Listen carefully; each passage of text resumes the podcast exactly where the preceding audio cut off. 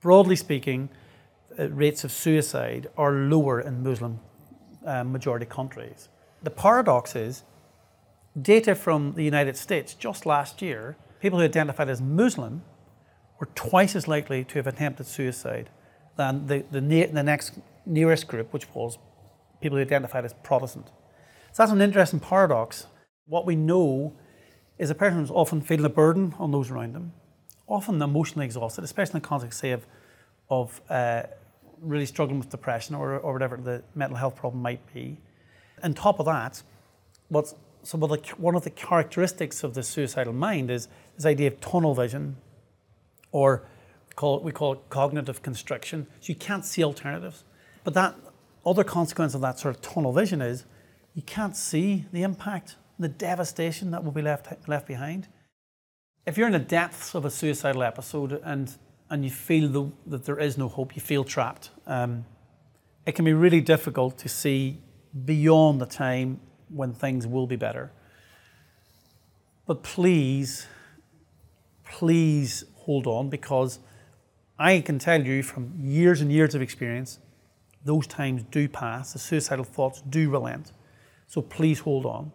Now, if you have somebody who had a long history of mental health problems and, and you've been seeking different treatments and they don't work, please keep trying because again, the number of times, it's like anything else, it's we have to try things. Some things work for some of us, some things work for others. When you're in a suicidal crisis, the mind's playing tricks on you, it's trying to get you tunnel vision and you're focused in on suicide as a, as a solution to your problems. Suicide is never the solution. If you are concerned about somebody, please ask them. Ask them directly. It's a difficult question to ask whether somebody is feeling suicidal. But again, anecdotally, and the research tells us that often the person who's feeling suicidal, if somebody has asked them the question, perhaps it's the first time, A, that somebody's ever asked them the question, and B, the first time they've ever admitted to being suicidal, and often this sense of relief because it's this burden which has been hopefully shared with somebody else. And and it's not your responsibility to solve that person's problems, but it's to be there to validate what they might be experiencing. Research has shown that by asking that question, that it increases the likelihood that somebody may get the help that they need. So rather than being a risk factor, it's a potential protective factor. The one, the one thing, the one certainty about grief following suicide is its unpredictability and that some days things will be absolutely fine, and then other days they won't be. Some moments will be absolutely fine. The next moment, something triggers you, and like anniversaries or special days or something which just reminds you of the person. And I think that's okay. That's part of the grief process.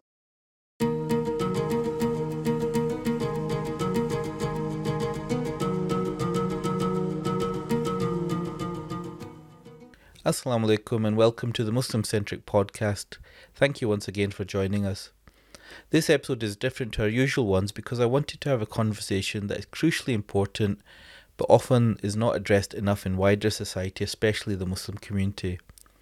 As you know, I'm a psychiatrist based in Scotland, so I see people with suicidal thoughts, urges, and impulses every day. I'm fortunate that we have a world leading expert on suicide research and prevention in Glasgow, so I was delighted when Professor Rory O'Connor agreed to meet me for a discussion for this podcast. Rory is a professor of health psychology at the University of Glasgow and leads the Suicidal Behaviour Research Laboratory. He's been working on suicide research for over 25 years and is the president of the International Association for Suicide Prevention and past president of the International Academy of Suicide Research. He has authored the best selling book, When It Is Darkest Why People Die by Suicide and What We Can Do to Prevent It, and it was published in May 2021 and is easily available. It addresses the many questions, myths, and misunderstandings of suicide.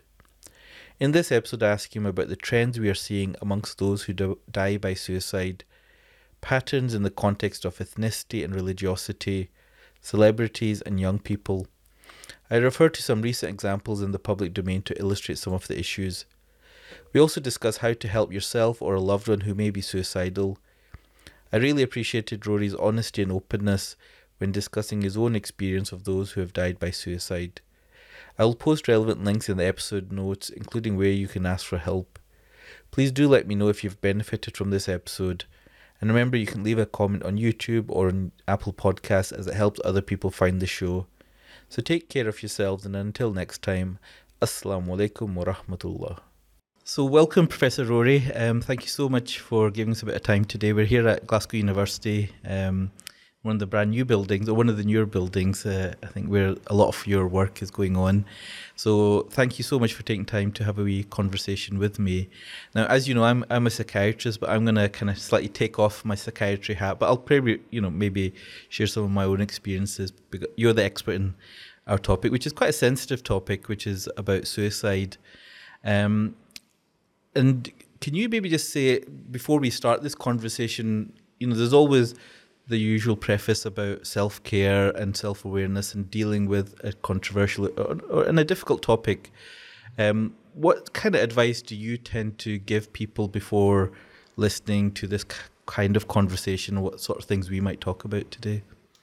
Well, I'm delighted to be here. First of all, um, thanks for the invitation. I'm, I'm delighted to hopefully share some of the knowledge and work that we've been doing over the last, well, in my case now, 28, 29 years. Um, but as you highlighted, it is such a sensitive topic. And, and I suppose for me, the advice I always give people is that everybody has got their own experience of suicide, either directly or indirectly. Either they've known somebody who's died by suicide or who's been struggling with a suicidal crisis or who's caring for somebody who's suicidal. And we all, of course, have our own mental health as well. And so it's really important when we are discussing topics like this that we do prioritize self care and recognize that actually this could be difficult for you. And if it is, please, please, I would encourage people, if you're listening to this and you find it difficult, take a break. Um, but also, I think it's my experience over the years, for countless um, podcasts or engagement in, with people in the public, is they find it really interesting in the sense that because often we have, there are many myths around suicide. And I think having these conversations, although they're difficult, can help us challenge and hopefully smash many of those myths around suicide. So I hope it's a, really informative conversation we're having today. And but yeah, that self care, that self compassion, is really really important. And I'll certainly share kind of links that people can access um, if they do need help in terms of our episode notes as well. Um, and you're you're you're a worldwide kind of expert on suicide and, and research, and I was telling you a little bit earlier on that my main audience tends to be around Muslims and ethnic minorities. So you're you're aware of that kind of context.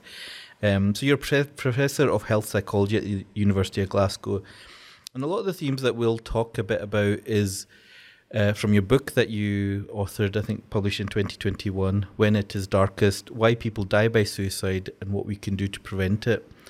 Um, I mean, do, do you think one of the main myths or one of the things people wonder about is if you talk about suicide, it becomes more likely that somebody who might be thinking about it, you know, it might egg them on? What, what do we know about that and what's your kind of advice around talking about it? Because I think if there's one key thing, I guess, that people take away is about awareness and, and uh, being able to talk about it. But what you, what's what, what's your view on that? No, absolutely. It's such an important point you've raised already, and and I suppose before I answer that directly, maybe in the context of the book, you mentioned the book. Um, during COVID, I, I, I, wrote When It's Darkest. And it was my attempt to try and synthesize, synthesize at that stage the last 25 years of working in the field of suicide research and suicide prevention, but crucially bringing together personal reflections, my personal experiences of being bereaved by suicide myself, as well as the countless people I've met in my journey who've either been suicidal or died by suicide. But to bring that together with the research evidence. And early on in the book, as you as you highlight the sort of the myth, there's myths, a lot of myths in the book. I talk about 14 myths around suicide, and one of them is precisely that question that you raised, and it's this idea that's, that it's still so common that people believe that if you talk about suicide, it's like it, it's it will plant the idea in the mind of somebody and increase the likelihood that they'll die by suicide. There's absolutely no evidence for that. That is a complete and utter myth. And indeed, there's evidence for the contrary, for the opposite. There's evidence research has shown that by asking that question, that it increases the likelihood that somebody may get the help that they need. So rather than being a risk factor, it's a potential protective factor. So, so I would encourage anybody listening to this podcast today, if you are concerned about somebody, please ask them. Ask them directly. It's a difficult question to ask whether somebody is feeling suicidal.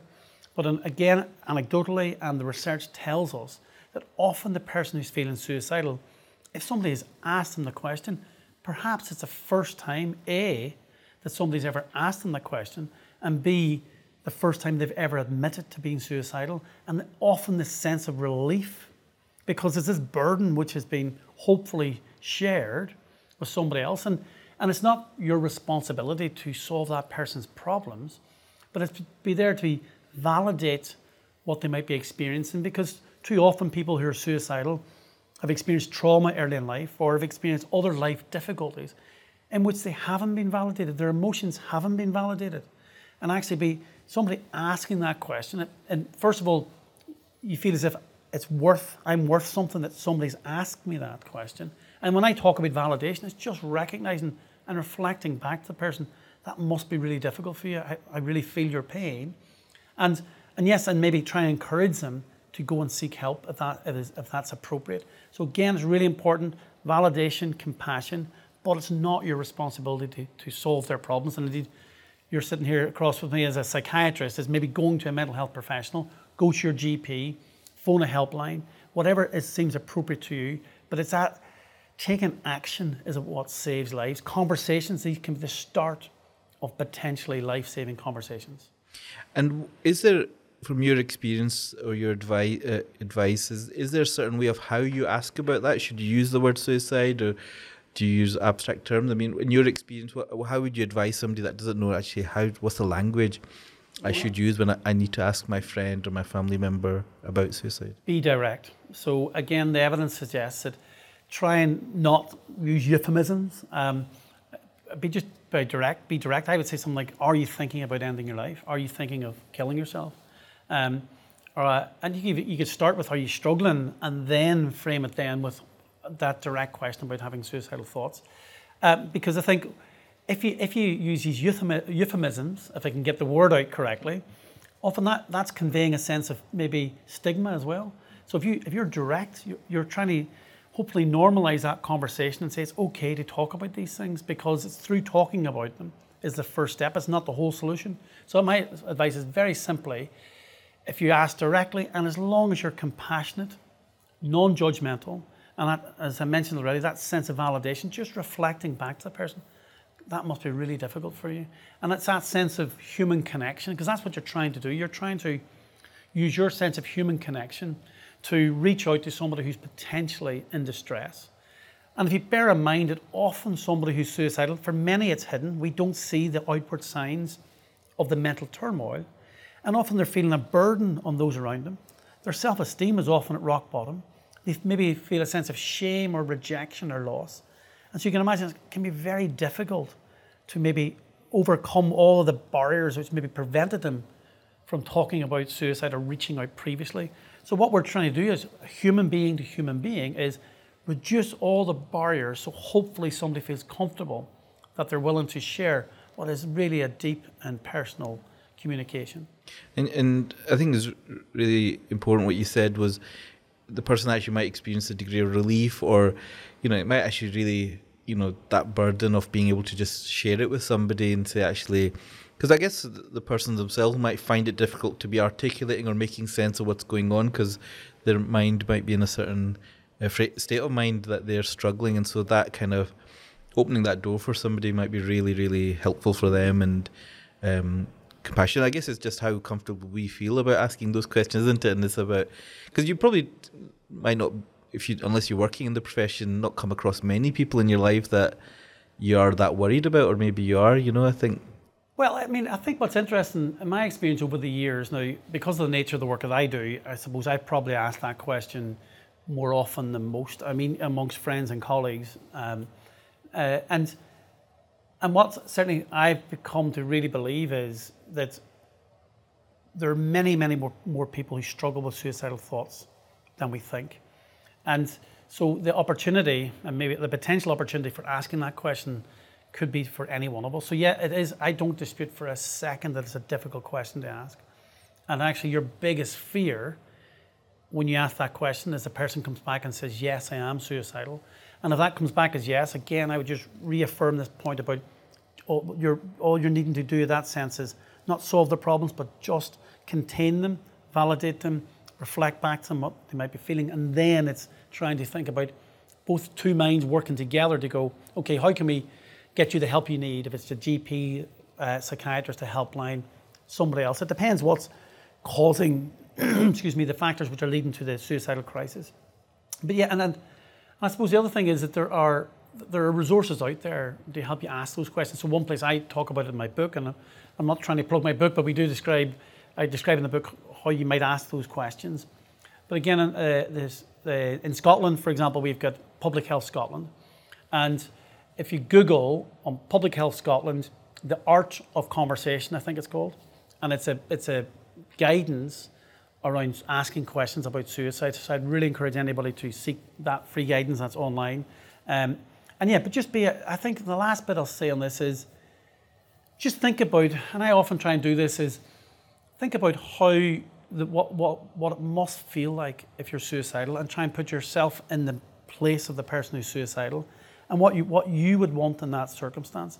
And what you're looking for there, I would imagine, and certainly what I look for when I think about that is somebody to to treat me with compassion and that sense of recognizing that the part of the human condition for many is mental, mental distress. And for most of us, that mental distress doesn't lead to suicidal crises. But, but for some, sadly, it does. And, and, and there's different statistics out there. So, for example, we did some work in Scotland here. Uh, we did a national survey of young adults across Scotland, and it's about 20% of young adults will have thought about suicide. And as many as 20% also, upwards of 20%, could also have, have engaged in self harm, and fewer than that would have attempted suicide. But still, what it, it gives an index in that young adult population is the amount of distress out there. And, and I think moving forward, my concern is that, especially for young people, young people have gone through a really difficult period in COVID.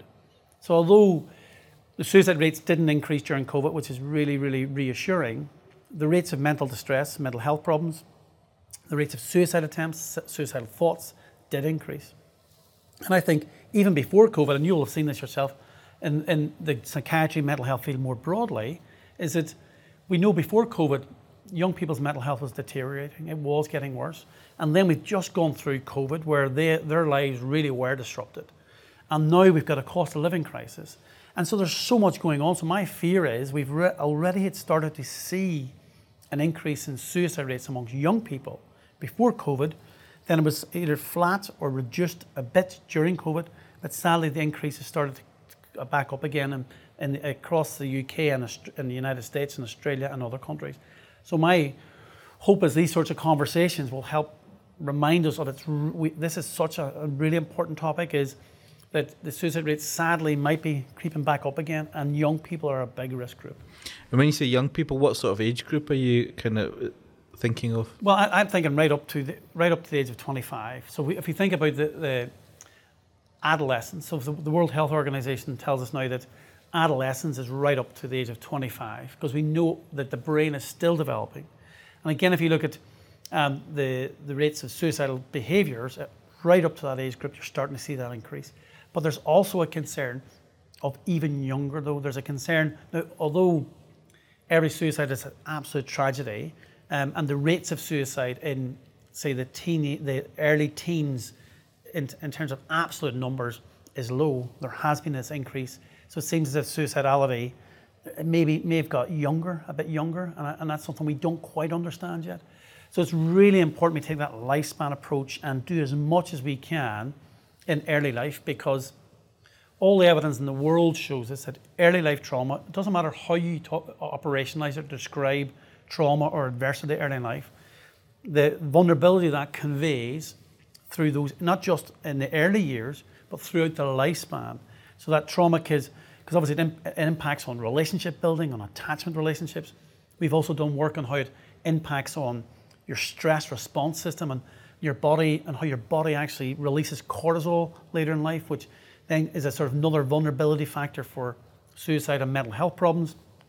The perinatal period as well, there's now growing evidence of risk the per- in the perinatal period as well. So for me, I think we need to really focus in on not just in when the child is born in those first year or two, but it's that those early phases of life.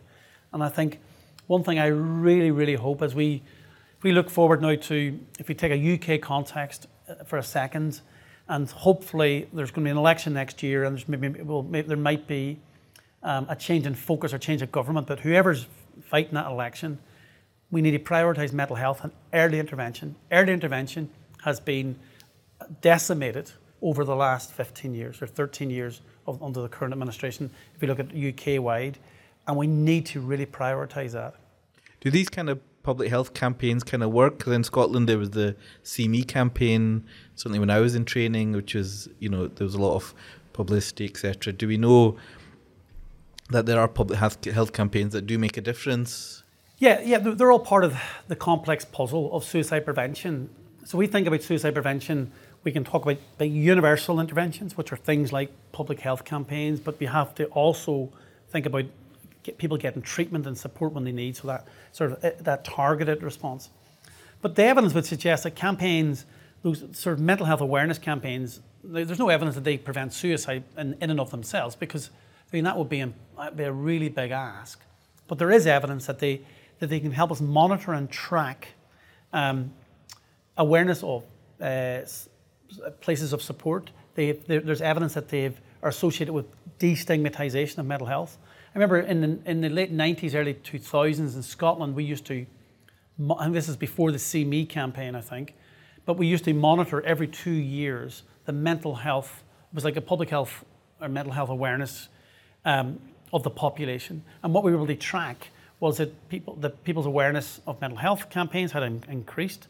Um, their awareness, for example, of suicide prevention resources had increased.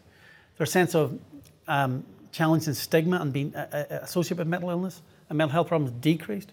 So, so there is evidence that those campaigns are part of that, but it's only one part of the puzzle. And just thinking about the demographics that you spoke about, so there's certainly, uh, if you're saying young people, small, smaller numbers, but maybe an increasing trend, which we need to be very mindful of. Um, and I guess there's another peak later on in life and stuff. And uh, can you tell us a bit about who else is, you know, vulnerable to suicide? Well, the, the first thing they state is suicide can and does affect people across the lifespan. And if we just try and give a lifespan perspective, that suicide rates are very rare before puberty. And then if you go through puberty, excuse me, as you go through puberty, the suicide rates increased at the fastest rate of increase at any stage in lifespan. It's going through puberty through to your early 20s. And then if you look at the other peaks, as you say, middle age, so our, our challenge at the minute across the UK, including Scotland, is the, the highest risk of suicide is amongst middle aged men. So I'm sad to say, yourself and myself, we're in that risk group. And so, as what we think has happened there is we've carried our risk with us. So when I started out researching suicide in the mid 1990s, the biggest risk group, our biggest concern were young men, so people in our age group in the 90s. And it seems as if we've carried our risk with us. And so now, as I say, sadly, middle aged men are the biggest risk group. And indeed, over 70% or 75%, depending which statistics you look at, of all suicides across the UK are men. And I think that's a really important message, is because um, if we think about then what, what, what's the evidence for what works for suicide? Like, so for example, you're as a psychiatrist and you may be offering treatments, psychological or psychosocial treatments. And so there's growing evidence that so cognitive behavioral therapy or interventions like that, there is evidence that they reduce suicidal behavior, but we don't know whether they work for men.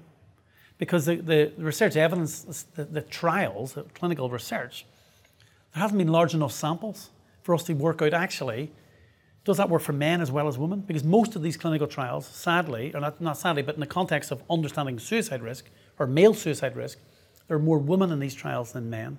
So we know they work overall, and we know they work for a woman, but we don't know whether they work for men. And if you think about that, I mean, that's startling, given that almost three quarters of all suicides are by men.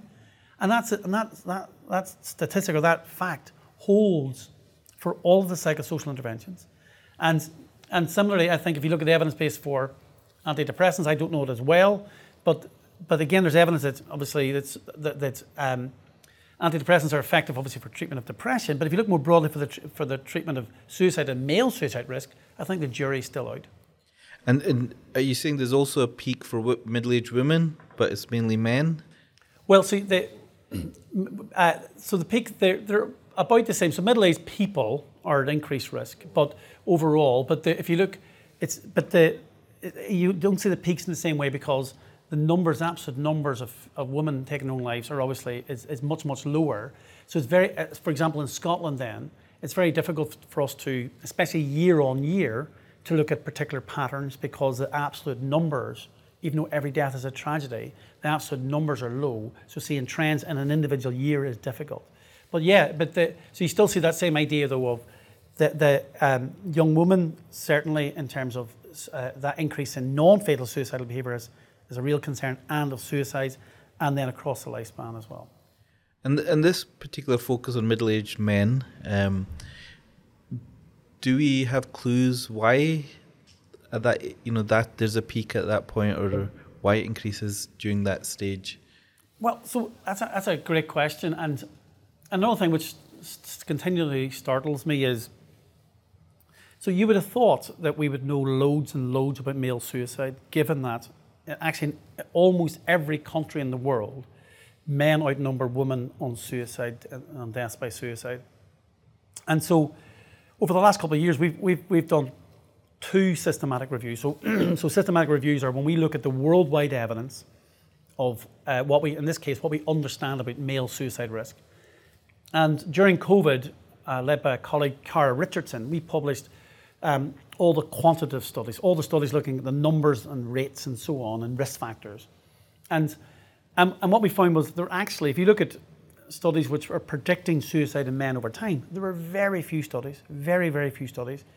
And, and indeed, more recently, actually just the last couple of weeks, we published a review of all of the evidence for qualitative studies, when you actually, studies which are about asking men who've been suicidal, why do they, they become suicidal, or speaking to people who've been bereaved by male suicide. And so what really struck us was in, to answer your question is there's no one simple answer um, why in terms of understanding that male suicide risk. But in part, it's to do with our sort of conceptualizations of masculinity, and that we this really came out of the qualitative, the interview sort of synthesis we did, and because. I think we live in a world in which um, what it is to be, the ideals of what it is to be a man are often that masculinity is about being self-sufficient, not reaching out for help, being a breadwinner, um, being strong, not, not showing vulnerability. And so those are all, th- those characteristics arguably are not necessarily going to support you or protect you as a man if you encounter adversity. And, and, and so there's part about we need to really challenge our models of masculinity.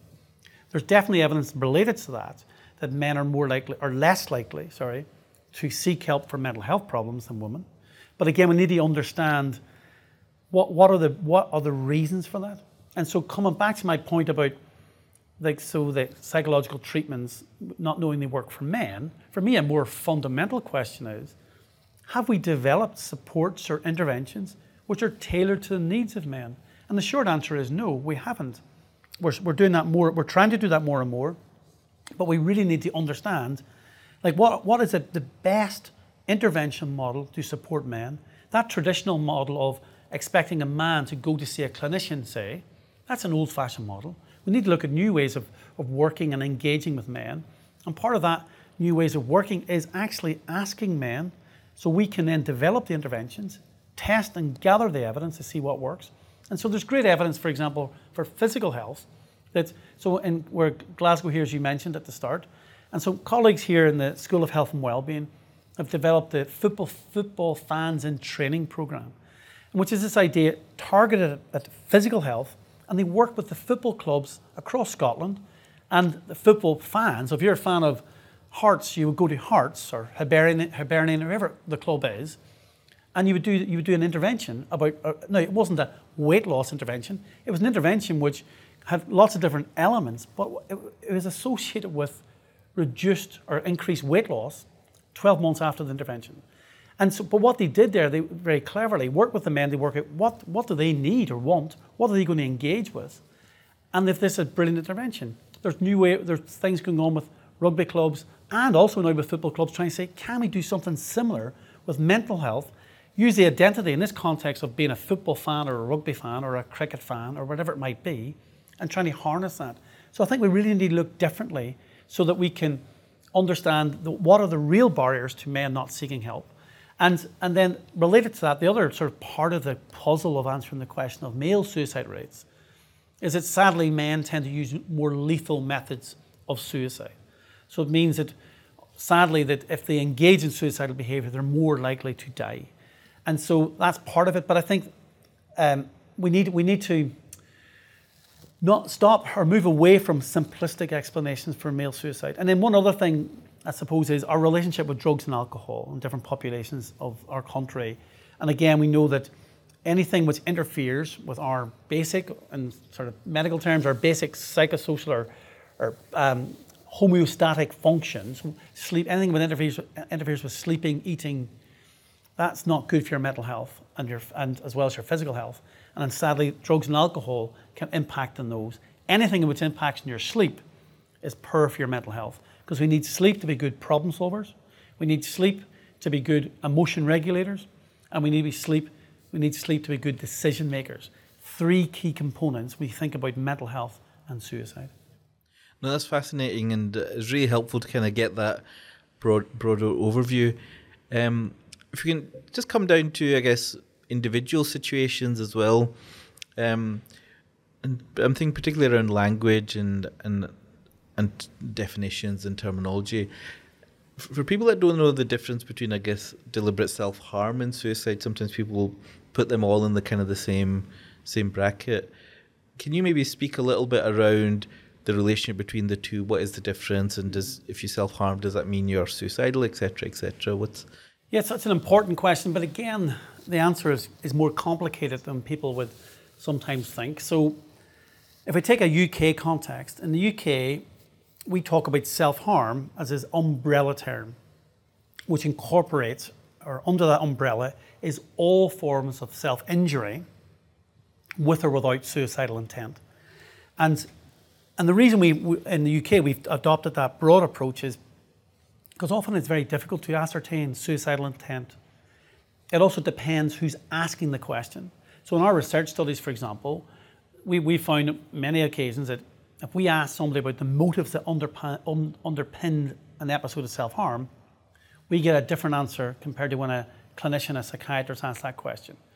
And, and also, the motives that underpin an episode of self harm can change over time and they can change even from the start of an episode to the, if you ask them at the start of an episode, what did they think, versus at the end of, that, of an episode. So for that reason, recognizing that complexity, when, we, when people talk about self-harm, well, when I talk about self-harm, I mean both suicidal, what we think when there's suicidal intent, versus when there's not suicidal intent. Now, if I look to colleagues in the United States, they don't, they're not as much in favor of this self-harm definition this all encompassing definition. And so they tend to differentiate between what they describe as non suicidal self injury versus suicide attempts. And as the names suggest, the suicide attempts, when there's clear evidence of some evidence, at least what we, we sometimes describe as non zero evidence, with at least some evidence of suicidal intent, and that's described as a suicide attempt. And then the, the non suicidal self injury is clearly then when the motive is the absence of suicidal intent. Now, we and the work research that we do, we do a mixture of both approaches. And for me, what's most important is first of all, yes, recognize the behavior, but then again, try and just understand what are the complex set of motives. So there's never just going to be one motive, and um, and so for so if you're a clinician working with somebody who's having self or episodes of self harm or thinking about self harm, is trying to understand what are the motives and function of that behavior. Now, the relationship between self harm and suicide is also complicated.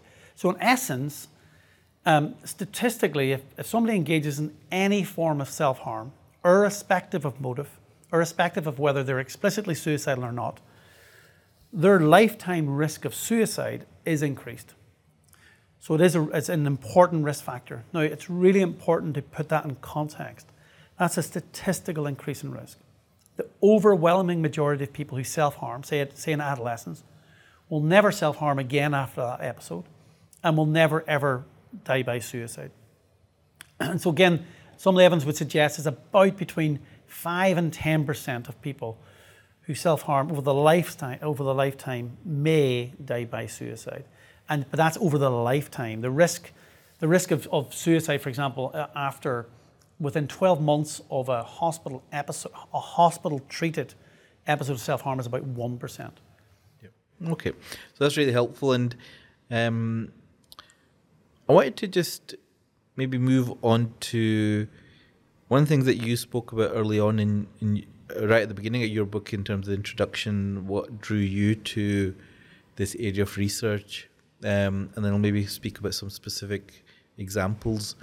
Um, for people that haven't read your book, can you share that? And particularly, I was struck by your mum's response as well in terms of, you know, you kind of don't know whether it's, it's fair to say you fell into this area of research, or it was kind of just opportunistic, or uh, and then so just tell us a bit about your journey in terms of um, and how you've kind of looked after yourself because you know the particularly when you draw you know deal with difficult experiences difficult issues trauma etc then as a clinician researcher etc you have to look after yourself as well isn't it? No absolutely. And um, the, the, the, you mentioned the, my mum's response which i think is the opening line of my, of my book. And so as I mentioned earlier, I mean, so my sort of history in this work goes back to the mid 1990s, and and yeah, so my mum's reaction was her biggest fear when I said I was, I was going to do a PhD on suicide was, "You're not going to kill yourself, are you?" And, and again, that's an understandable response, and I can totally get why she was saying that, and it's part because I suppose everything I do, I've always put my heart and soul into it. I'm a very passionate person and her concern was I would just just immerse myself completely and not look after myself. And and I, I have immersed myself completely in it, but I suppose I do.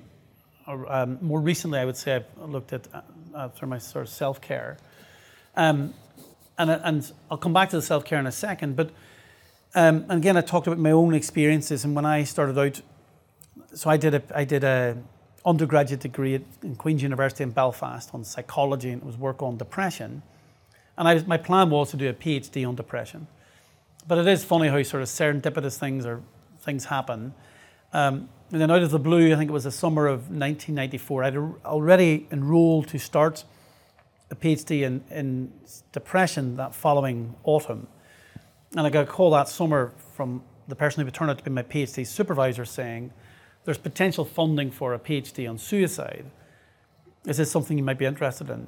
And so, after a bit of reflection, I just jumped at the chance. And to me, because it was it was the obvious, in so many ways, the obvious next step for me. The, the most devastating outcome from depression, of course, is is suicide. And but I suppose the sad sort of reality then is that person, the person who was my PhD supervisor, he then went on uh, many years later to take his own life. And and and that's and that's been really really difficult for me because um, I often wonder why why because he, he he had no experience of doing work on suicide beforehand. So I often wonder, and I'll, I'll never know the answer to that question of why did he, well, why did he seek out a PhD on suicide, and, and, and then just it really was serendipitous that I he ended up asking me, and um, and I will be forever grateful to him. It I mean, changed the course of my life, and I certainly wouldn't be sitting here today talking about it without his intervention. And and I, and I think for me, it's important to reflect on my own personal experiences. And, and in the book, I also talk a lot about um, losing a very, very close friend of mine to suicide, and that's utterly devastated me, and and still. Uh, still devastates me to this day. And we worked very closely together. We did our PhDs together we're really good friends, and and I suppose for me that um, that was in 2008, and that was whatever some years into me doing my work on suicide. And I remember thinking I'd let the, her, her down, I'd let the whole family down. I was meant to be this so-called expert, um, and I genuinely didn't know if I could continue doing it because literally every day, yeah, I would say almost without exception, every single day since 1994, I've been thinking about suicide. And so for me, then all those thoughts about my work were, of course, then I mean, intrinsically related to Claire's death. And but but thankfully, I was able to continue, and I think that's what Claire would have wanted. Um, and I think that's given me well, hopefully a better sense of. Um, I mean, I, I, I used to think I knew what it was like to be bereaved by suicide, and what because I've, I mean, I've, I've just been so immersed in this area. But I suppose with the experience of Claire and then Noel's death, they were within, within three years. Um, I, I know my experiences are so different from what I'd anticipated they might have been like, and and um, and so what I've tried to do is bring those experiences into everything I do. Um, and so yes, I'm this sort of objective scientist, but at the back of it, for me, it's not about the science. That's the bedrock. It's how you translate that science into saving people's lives. That's the reason I get up every single day to do what I do. And if if I can, the work that I do, and it's me, I'm only one person and that lead a team. It's a real team effort if the work that we can do can save one person's life, that's enough for me. Uh, no, and thank you for being so honest and sharing that with us. I know it's really hard to speak about, you know, some of these experiences, but I, as you said, I think it will help others, and it's really important people know kind of you know other factors and motivations. And I think particularly for people on the other side where you know as you said researchers and clinicians you're trained to be objective and and and that's valuable but you can't always separate your own personal experiences and life experiences. And i guess it's trying to turn that into something that then is productive and, and meaningful. You spoke about being bereaved by suicide and there's a few examples i want i'd like to share. So it's not people that i've been directly um, experienced suicide from, but it's uh, people that I know uh, quite close, so just one de- one degree removed, really. And so there was one recent case of a family friend that um, died by suicide, and there were various family members that went and spoke to them just in the immediate kind of days before that. And since then, they've been obviously trying to support each other because I guess it's thinking, what could I have done differently? The guilt, the shame, etc. And what words of advice would you give these people? Because I think there is that massive, you know, and each situation is different, but I think they are racked by that. Did I miss something? Could I have done something else? Should I have escalated? And and we know hindsight is always a lot easier to say, you know, uh, to look back, but at the time it can be incredibly difficult. And so people that are kind of going through that, that have lost people through suicide, whether it's close family members or friends, I mean, how do they kind of navigate that experience and yeah, I mean, get through life. You know? Yeah, that's something I've thought a lot about, and um, and, and we look at the research evidence. Which again, I've, again, the book we try and bring this. To, I've tried to bring this together. I think for me, the first the first piece of advice is that we can never, as an individual, be held responsible for the actions of somebody else, and so I think for me that's a really important message to hold on to, and Secondly, I think there's something around so recognizing that your feelings are normal reactions are yeah, guilt, shame, the loss. There's something particularly devastating about a suicide death. So part of it is a bit of self-care, self-compassion, uh, self-kindness, actually recognizing that your feelings. So you will you will will be really angry with the person and then also really guilty. So there's lots of these emotions swirling around. And and for me, again, again, speaking to lots of people who've been bereaved by suicide, I think what we need to think about is so it's not about you, you'll be forever changed as a person. I think it's important to acknowledge that you're not the person you were before it happened. And it's and I heard some a, a father who was bereaved by suicide a few years ago talked about this idea, and I really like this idea of it's not about moving on, it's about moving forward. And that's a really important distinction because um, it acknowledges that this event, this awful event has happened, but how you how you manage that moving forward is different. It's different, but it's not moving on. It's not forgetting about the person. And so, and then the other bit I would, the other bits I would say would be, it's also remembering that the one, the one thing, the one certainty about grief following suicide is its unpredictability. And that some days things will be absolutely fine, and then other days they won't be. Some moments will be absolutely fine. The next moment something triggers you and like anniversaries or special days or something which just reminds you of the person. And I think that's okay. That's part of the grief process. Um, and and then if you're somebody who's friend or colleague who somebody's been bereaved, I think that's really difficult as well because sadly too often um, people who are bereaved report that people they know cross the road, either actually or metaphorically cross the road. And part of that, if you're a bystander or a friend of somebody who's been bereaved, is because often you don't know what to say because your biggest fear is you'll say the wrong thing or um, you'll, you'll upset the person or you'll make matters worse. And again, both speaking to people who are bereaved, and if you look at the research and sort of clinical literature, it all says as long as you again treat the person, uh, basically recognize this is a real trauma, just let them know that you're here for them. And so that you maybe, so when everybody's different, the uniqueness is so important. So it might be that for some person they want somebody there to be to, to chat to all the time. Other times they don't. They just want to know that there's somebody available. And then you just never know that that, that person might need you in an unexpected time. So as long as you have made it clear to the person, I'm here for you at any stage, and you're non-judgmental, and you don't try and tell the person how they should feel, of course. And again, it's similar to if you're speaking to somebody who is suicidal, the same way if you're speaking to somebody who's bereaved, it's that validation and compassion. And I think as long as you do those, you're unlikely to do any harm. So I would really encourage anybody who's who is knows somebody's died, please reach out to them. Just reach a sense of human connection, a sense of compassion, and you're not going to do any harm. I remember speaking to one family who um, the son had died by suicide, and uh, they found us support groups were really helpful for other parents that had also been bereaved, and that was really what you know really helpful, and they would dip in and out of that. So I, th- I think that is something also. Um, and I guess one of the other main questions, which I guess is the one we've not come to yet, is um, people will ask, well, why did they do it?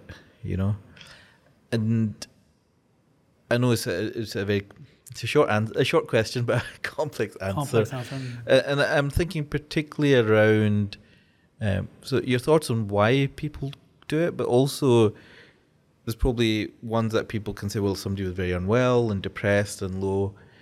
But the ones that people really struggle with is when they say, actually, they seemed fine, you know? And we see that a lot in, and maybe touching upon, I guess, famous people that have died by suicide or celebrities, particularly. Um, one is what how should we be because i know there's a lot of guidance of how you talk about these things as well we need to be careful about that but and we can't diagnose just from what we see. But there's people that were a lot, you know, I remember, um, you know, they're on TV and they're like seemed fine the night before on TV, and the friend said they seemed fine, and then you know they, they die by suicide. So kind of just why you know people try to make sense of why it is, and how do you, do we ever get the answers? How do we kind of approach that question of why has this person yeah, yeah. died by suicide? So I'll take that in two parts. We'll Yep. we'll do the sort of celebrity side of things second. But so if we take the first bit of that, which is why do people die by suicide? So the first thing is, I, and I often get asked this question from people who are bereaved by suicide, and I understand why they want. Can I help them understand why their particular loved one died by suicide? And and nine times out of ten, I just can't tell them why. I, I don't know why an individual took their own life, of course, because um, I, I wasn't in the mind of that person, obviously. But the research that we do tries to understand that more broadly. And so, one of the things I've done in, in my research is I've developed a model of suicide called the Integrated Motivational Volitional Model, which is a bit of a mouthful. so, we just call it the IMV model. And it's my attempt of trying to understand or answer that question why do people die by suicide? And at the heart of the model is a very simple concept. And it's, it is that Well, there's probably two or three simple concepts I would argue at the heart of it. Right? So the first one is I would argue that people become suicidal because or when they feel trapped by mental pain. And that sense of entrapment is often driven by feelings of de- defeat and or humiliation. Now, of course, defeat and humiliation can also be triggered by rejection, by shame, or by loss. But at the heart of it, so when, I, so, so when somebody asks me the question, why do people die by suicide? I say it's because they've, they're trapped by unbearable mental pain. And of course, it's the sources of that entrapment are unique to the individual. So for one person, it could be they've really been struggling with the consequences of early life trauma and they've been made unemployed, or their relationships broken down, or they're experiencing bullying, or they've really severe and enduring mental illness and they're really struggling with that. But at the heart of it, the question then becomes what people become suicidal because they feel trapped, then it's about trying to understand the entrapment. And so that's advice I'd always give to somebody. If you're if, if you're trying to understand, and hopefully it's not when somebody's died because it's too late, but if somebody is expressing suicidal thoughts, it's trying to understand then what is those suicidal thoughts will, will have arisen out of this sense of entrapment what's causing that entrapment.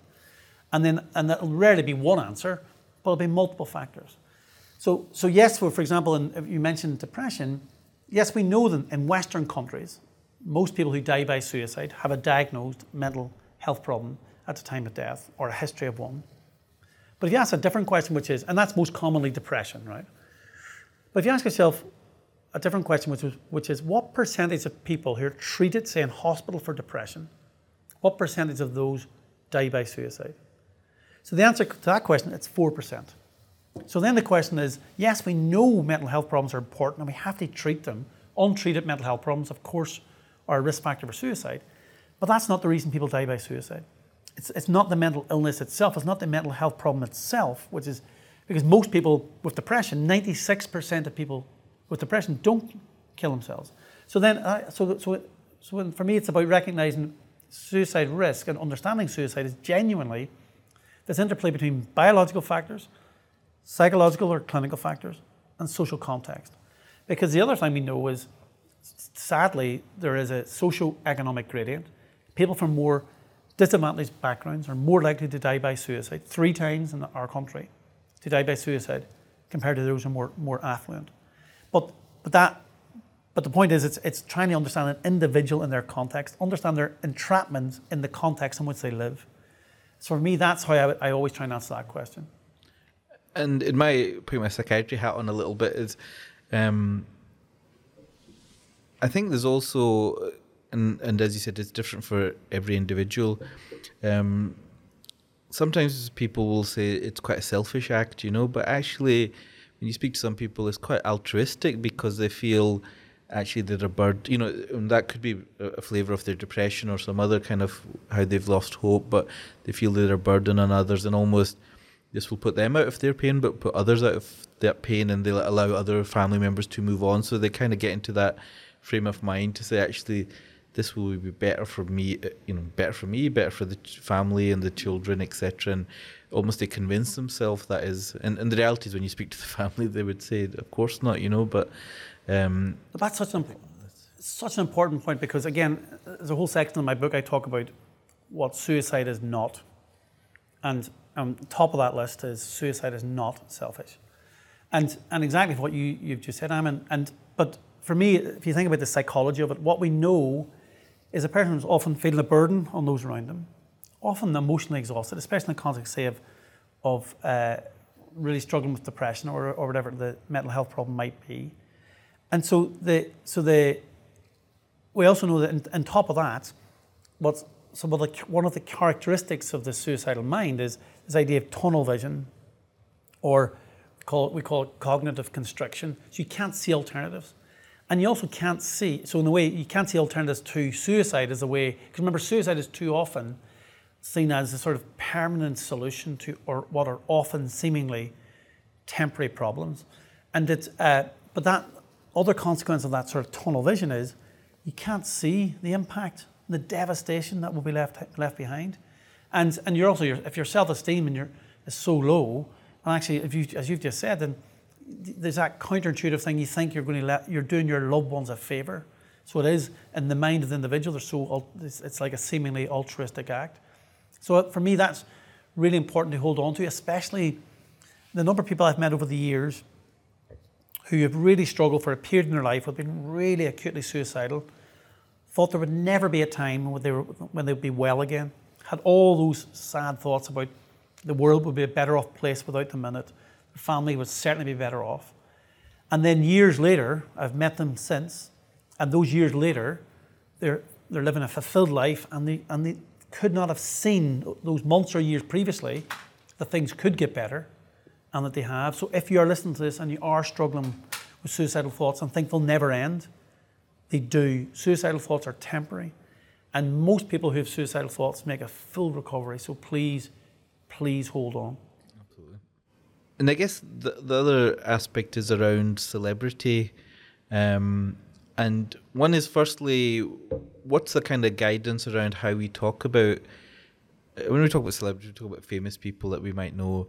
Because um, I guess there's concerns about one is uh, you know commenting on something that we don't know about, but also people worry about copycat things, and then that you know does that lead to kind of cl- clusters of other people think you know tipping them over the edge to suicide. So that kind of in that category of celebrity, social media, kind of people that you might not know directly. What how do we kind of navigate that whole area of um, of suicide? Yeah, well, I mean, taking I think one of your bits that very quickly first is the thing about um, there's too much armchair diagnosis going on or armchair commenting on famous people, and I think that any no mental health professional who is um, worth their salt should be passing diagnoses and judgments on people they don't know and just on hearsay and what they on the, on the media.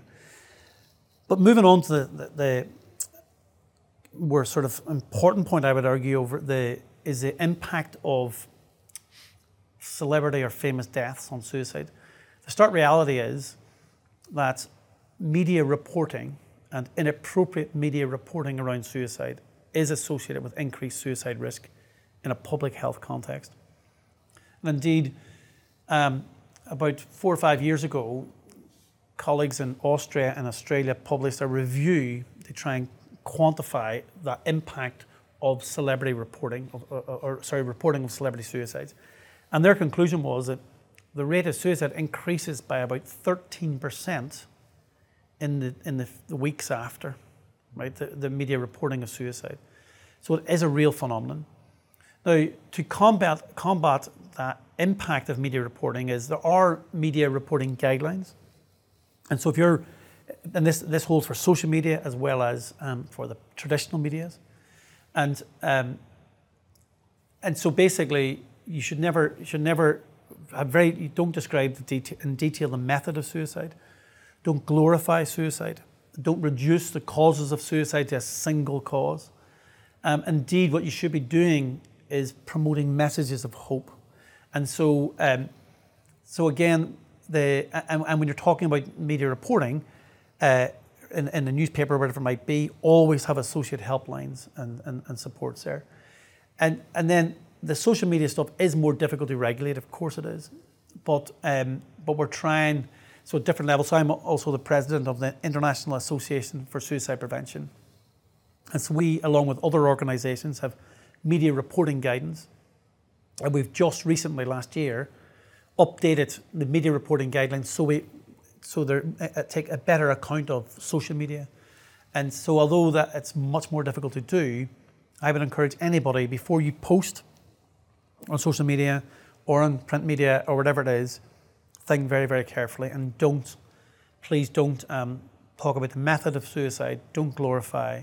And this is not about, remember, this is not about us censoring people, it's not about censorship, it's about appro- appropriate reporting to save lives.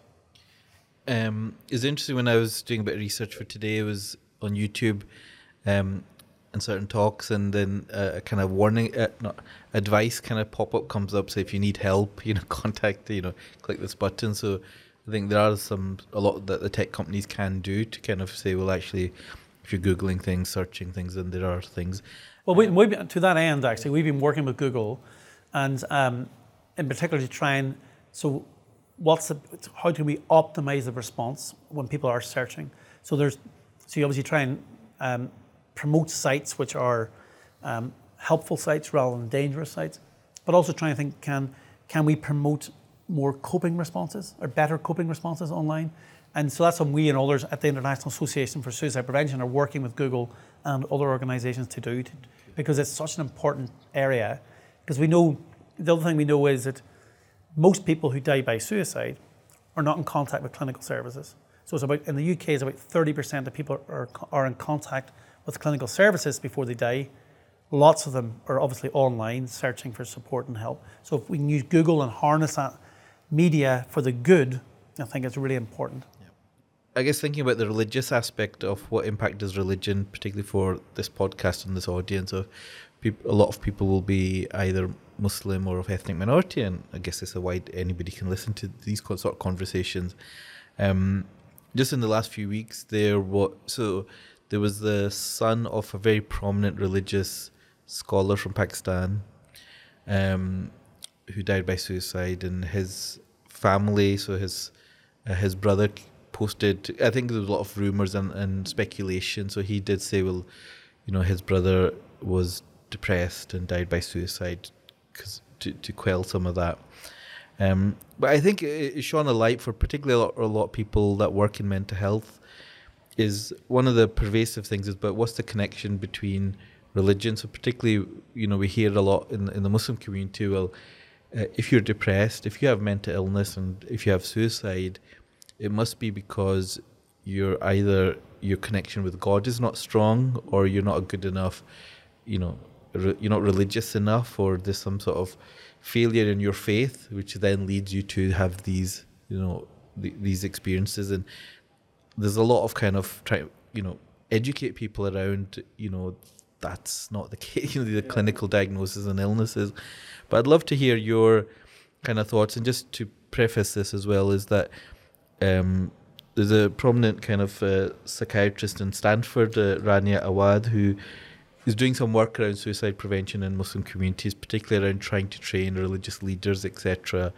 Um, so I guess that idea of do, what, do we, do you have any thoughts about that connection between being religious, um, religiosity, and I guess mental illness, but particularly suicide? Yeah, no, I it's a really it's a really challenging question actually. And if you look at the first of all, if you maybe take a step back um, and look at what's the uh, what's the data tell us in terms of rates of suicide in Muslim versus say non-Muslim countries.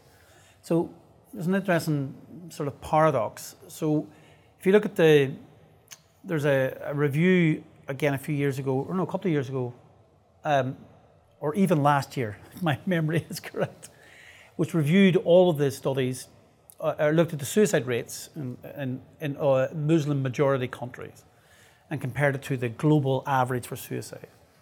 And what they found, again, which is a, this has been a consistent finding, is that broadly speaking, uh, rates of suicide are lower in Muslim uh, majority countries.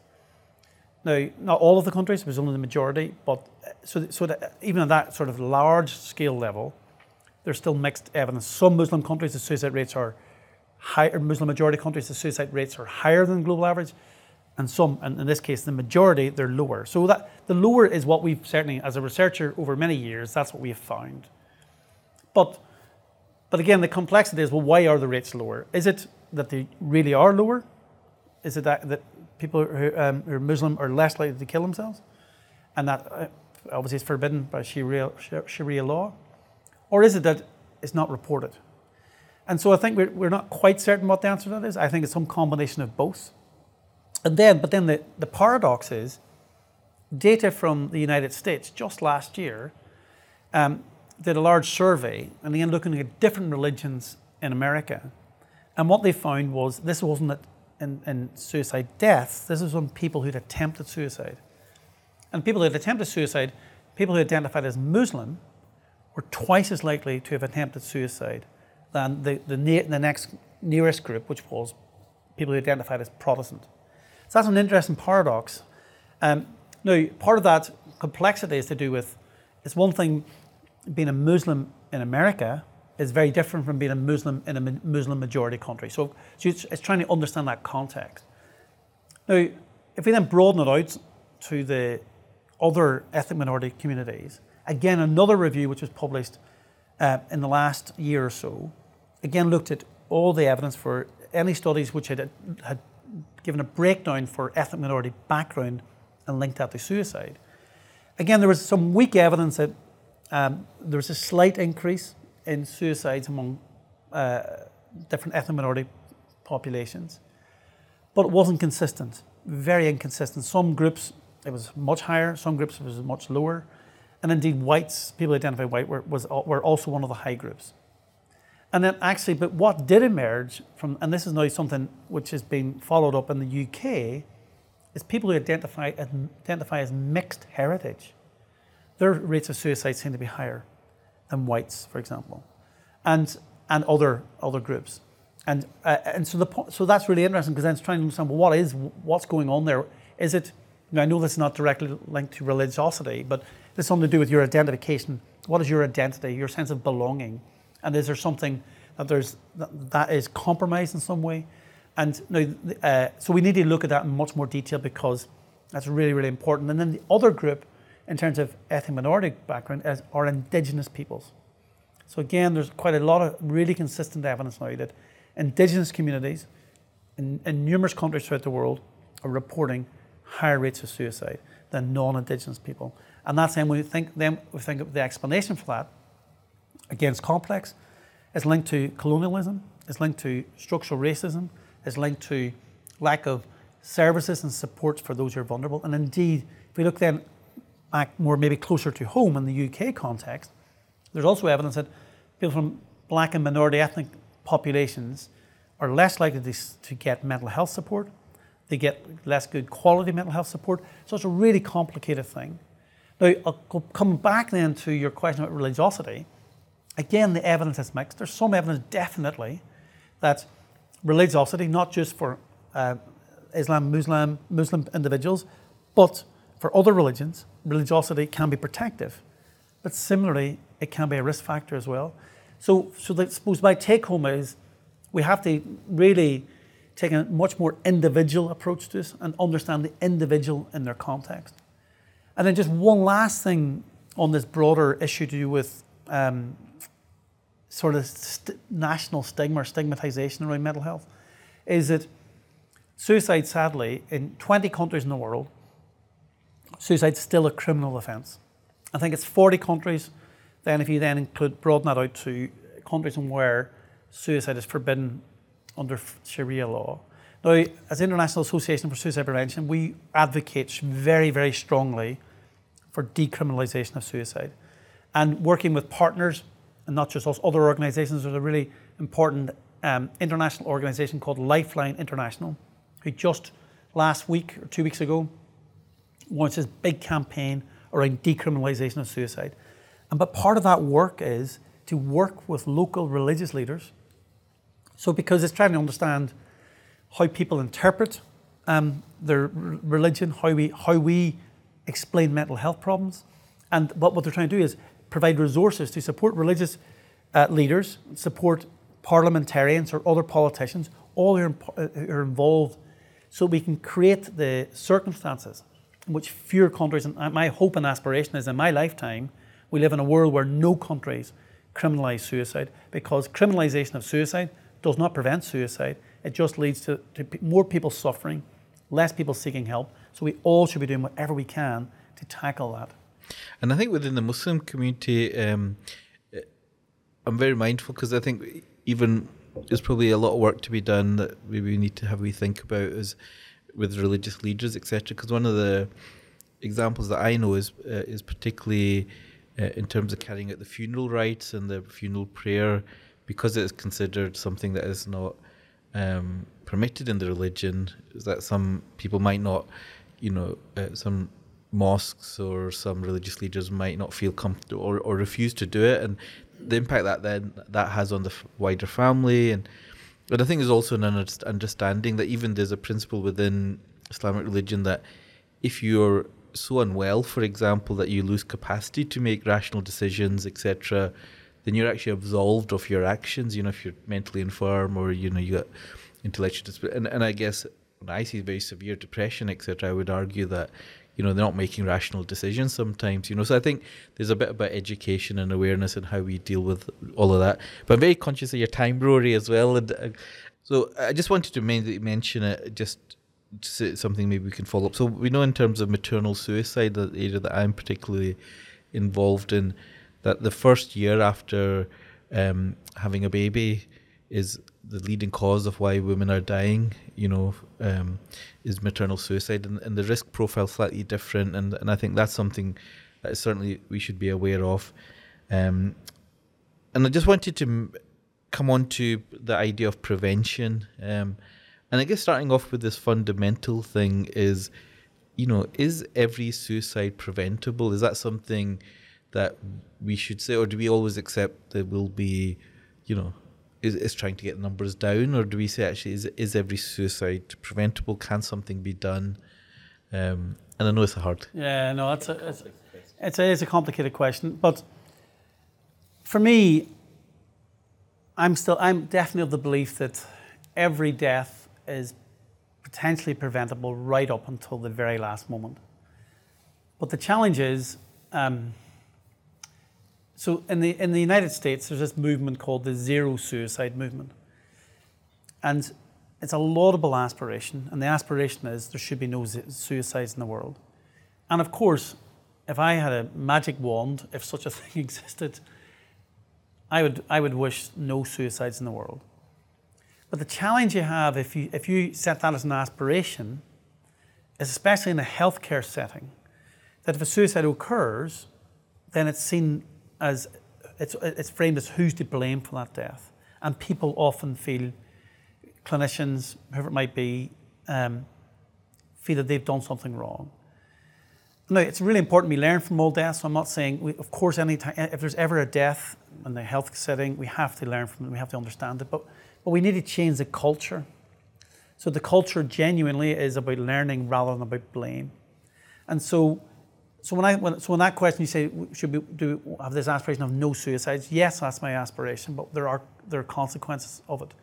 The other thing is if you say if you say zero suicide, family members feel they failed as well. And I don't think that's fair or helpful. So in, the, in Scotland, we, we published our 10 year suicide prevention strategy and action plan, and we've deliberately, deliberately not included a percentage. We said we want a reduction in suicides, and we also want a reduction in the inequalities that lead to suicide. And so for me, that's my, I want to prevent as many suicides as death. One suicide is one suicide too many, but we need to be careful how we frame it.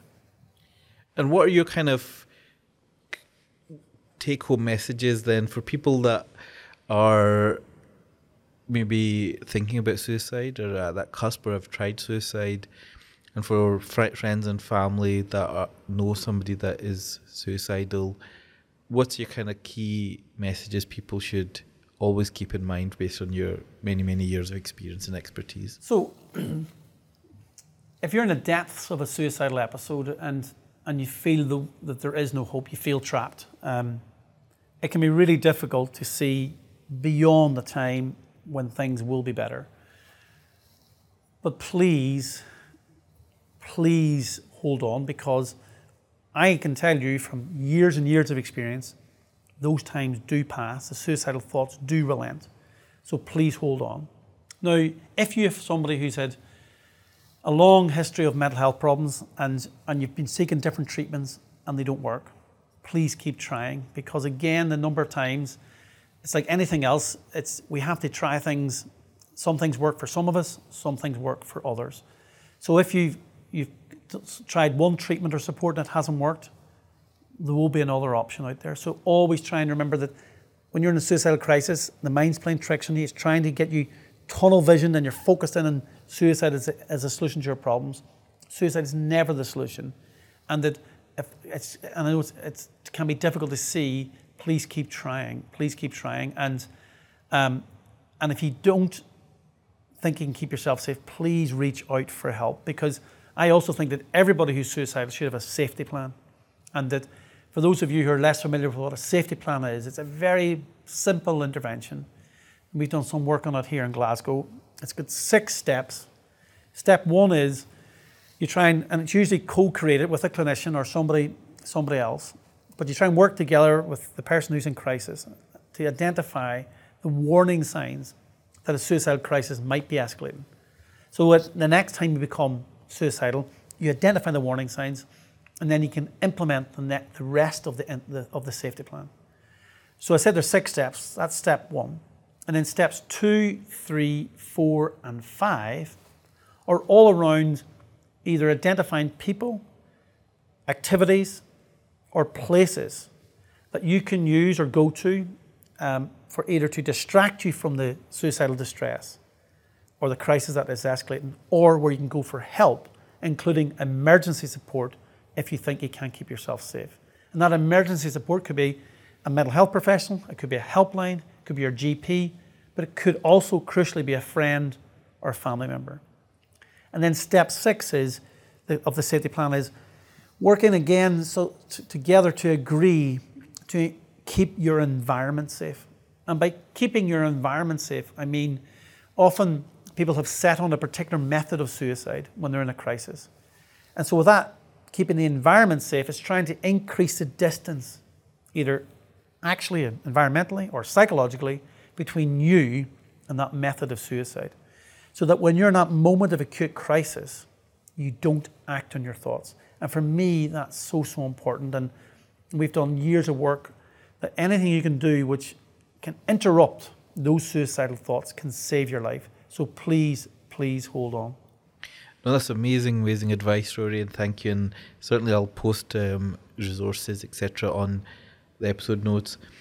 Um, I'd like to end on this final quote. It was an article I sent you, and it goes back to um, a friend of mine and his son, who's given is he's written this uh, blog post publicly, and I think it probably brings everything together. So. Um, his name's brother Inayat, and his son Adam died by suicide just before he's 21. And the first kind of, you know, line of his blog was, "I failed to recognize the seriousness of the warning signs in my son Adam in time. And then he goes on to say why he wrote that post is the continuing controversy surrounding suicide in parts of society and particularly religious communities is not helpful and can only worsen the sense of hopelessness that many suffering from mental illness feel, not to mention causing additional pain to the families of the bereaved who are already grieving deeply. Researchers say that the vast majority of cases of suicide involve some type of severe mental illness such as depression and or anxiety we need to try and view depression and anxiety in a similar way to how we view cancer and provide the necessary support, focus, and resources in order to help treat it. And then he goes on to quote from your book. He says, For the most part, uh, you wrote in your book, for the most part, we are reluctant to talk about suicide and frightened to ask someone whether they're suicidal or not. This has to change. It is crucial that we promote the conversation around suicide so that more people will feel less alone and get the help and support that they require. So thank you so much, Rory. Um, uh, really, really appreciate your time. Would really p- encourage people to, you know, look into your work. You know, read your book as well. I don't know if you've got any other books in the offing, or and you do podcasts as well, so you people can find you. I know. You, you know. And if you go to our we- our website, suicideresearch.info, all of our research is there. And you're very prolific on Twitter, etc. So it's at Suicide Research, isn't it? Um, any final thoughts or comments, Rory? No, just just thank you. And I think it's really important we have these conversations, especially across different populations and, and people with different religious backgrounds, because how we understand and support people who are suicidal is different depending on which cultural background and religious affiliation you have. So it's really important we have these wide, wide ranging conversations. So thank you so much for, for inviting me on. All right. Thank you, Rory, and wish you all the best and keep up the great work that you're doing. Thank you. Bye bye. Bye.